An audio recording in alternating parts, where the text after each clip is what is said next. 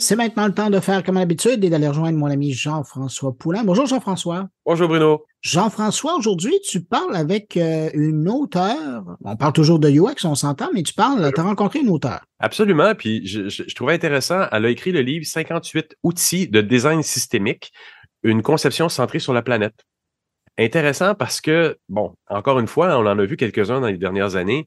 C'est du design UX qu'on a appris à la dure dans les 20 dernières années appliqué à d'autres monde que juste le UX numérique, juste le digital. Là. On, s'éparpille un petit peu ailleurs parce que cette méthodologie-là, elle a fait ses preuves. On est capable maintenant de dire, on va pas nécessairement s'embarquer dans des projets pharaoniques. On va prototyper d'abord. On va tester nos affaires. Toutes les choses qu'on a vues dernièrement.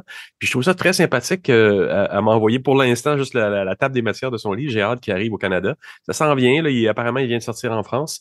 Euh, bientôt, euh, comme d'habitude, hein, quelques semaines, voire deux mois plus tard au Canada. Puis euh, donc, mon entrevue cette semaine, c'est avec euh, Sylvie Domal, qui est euh, systemic designer. Et on parle aussi dans, en pré-entrevue, je ne l'ai pas gardé dans le montage final, mais elle était à la tête de UX Paris. Puis c'est un événement similaire à tout le monde UX. Au début, ça a commencé dans les années 2009. Donc, c'était une, une précurseur de, de, de, du UX quand ça a commencé à prendre son nom, parce que bon, l'ergonomie dans, dans, dans, le, dans le métier est là depuis longtemps, mais quand ça a commencé à s'appeler UX 2009, 2010, 2011, elle a fondé cet événement-là aussi à Paris, en même temps que nous fondions euh, tout le monde UX à Montréal. Ben, Jean-François, merci pour cette rencontre. On va l'écouter à l'instant, puis on se retrouve la semaine prochaine. Salut. Merci Bruno. Bye. Bon, déjà, je m'appelle Sylvie Domal, je travaille et je vis à Paris. Euh, et j'ai, euh, on va dire, j'ai commencé à travailler dans la conception de dispositifs numériques à partir des années 90. À l'époque, c'était des CD-ROM. À partir des années 2000, j'ai commencé à travailler sur des sites web, ce qui m'a amené à me poser beaucoup de questions parce qu'à l'époque, c'était surtout la direction artistique qui lidait la conception avec des écueils, avec des écueils assez importants parce que en France, euh, tout était régi par le goût. Voilà, donc euh, plein de fois on présentait des choses et j'en disais non, je n'aime pas, je n'aime pas. Ce qui m'a amené à me poser des questions sur euh, ben, comment on conçoit, comment on évite aussi ce genre d'écueil à savoir que tout ne soit jugé que à l'aune du goût. Donc j'ai découvert la, on va dire une démarche anglo-saxonne nord-américaine qui n'existait pas du tout en France, que j'ai appliquée, euh, on va dire, de ma propre initiative à l'intérieur de mes projets, en découvrant en particulier les livres de Peter Morville et puis Jesse James Garrett. Euh, et j'étais tellement convaincue de cette démarche centrée sur l'humain que j'ai fait un petit tour à la BBC à l'époque, il y avait une équipe qui était vraiment un, on va dire une tête de pont en Europe parce que euh, Margaret Hansley, qui était la numéro 2 de Peter Morville, était venue créer cette, euh, cette équipe et avait formé tout le monde. Et c'est un peu sur cette impulsion-là. Elle n'y était plus quand j'y suis allée, mais enfin, elle avait formé toute l'équipe. Et donc, ça m'a permis de vérifier que ce que j'avais fait, on va dire, euh, un peu simplement, n'était pas totalement éloigné d'une version un peu puriste de la discipline. Et quand je suis rentrée en France, euh, j'ai trouvé un poste d'architecte d'information. À l'époque, ça s'appelait architecte d'information. C'était 2007.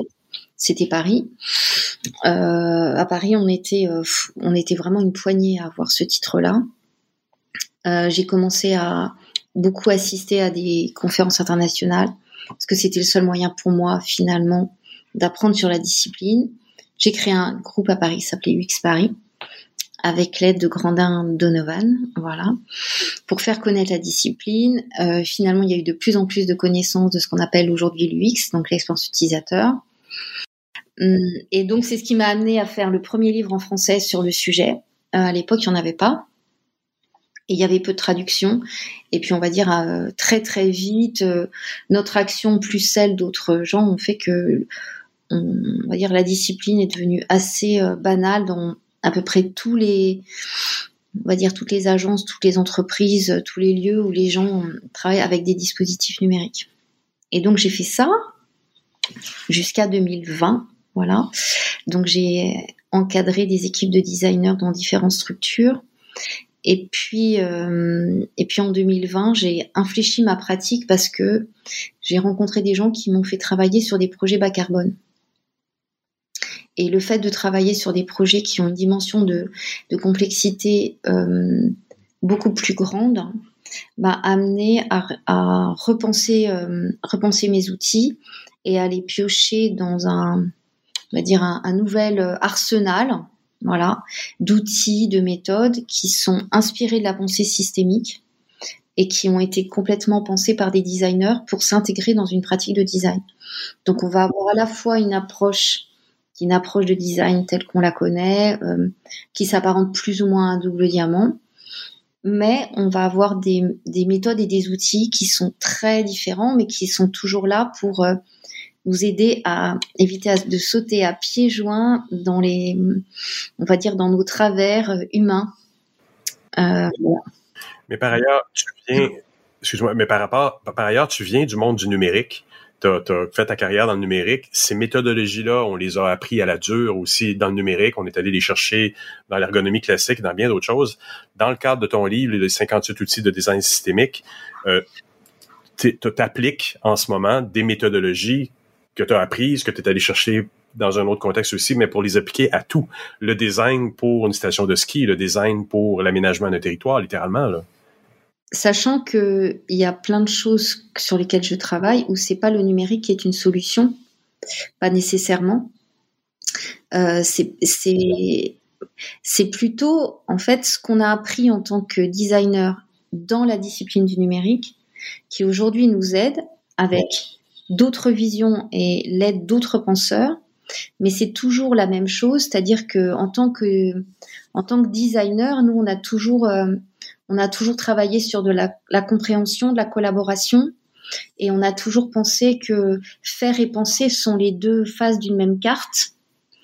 Euh, alors, ce qui est peut-être beaucoup plus facile dans une pensée anglo-saxonne comme au Canada, c'est beaucoup plus difficile en France, où en France, on a tendance à penser qu'il y a ceux qui sont intelligents qui pensent, et puis il y a ceux qui ne le sont pas et qui font.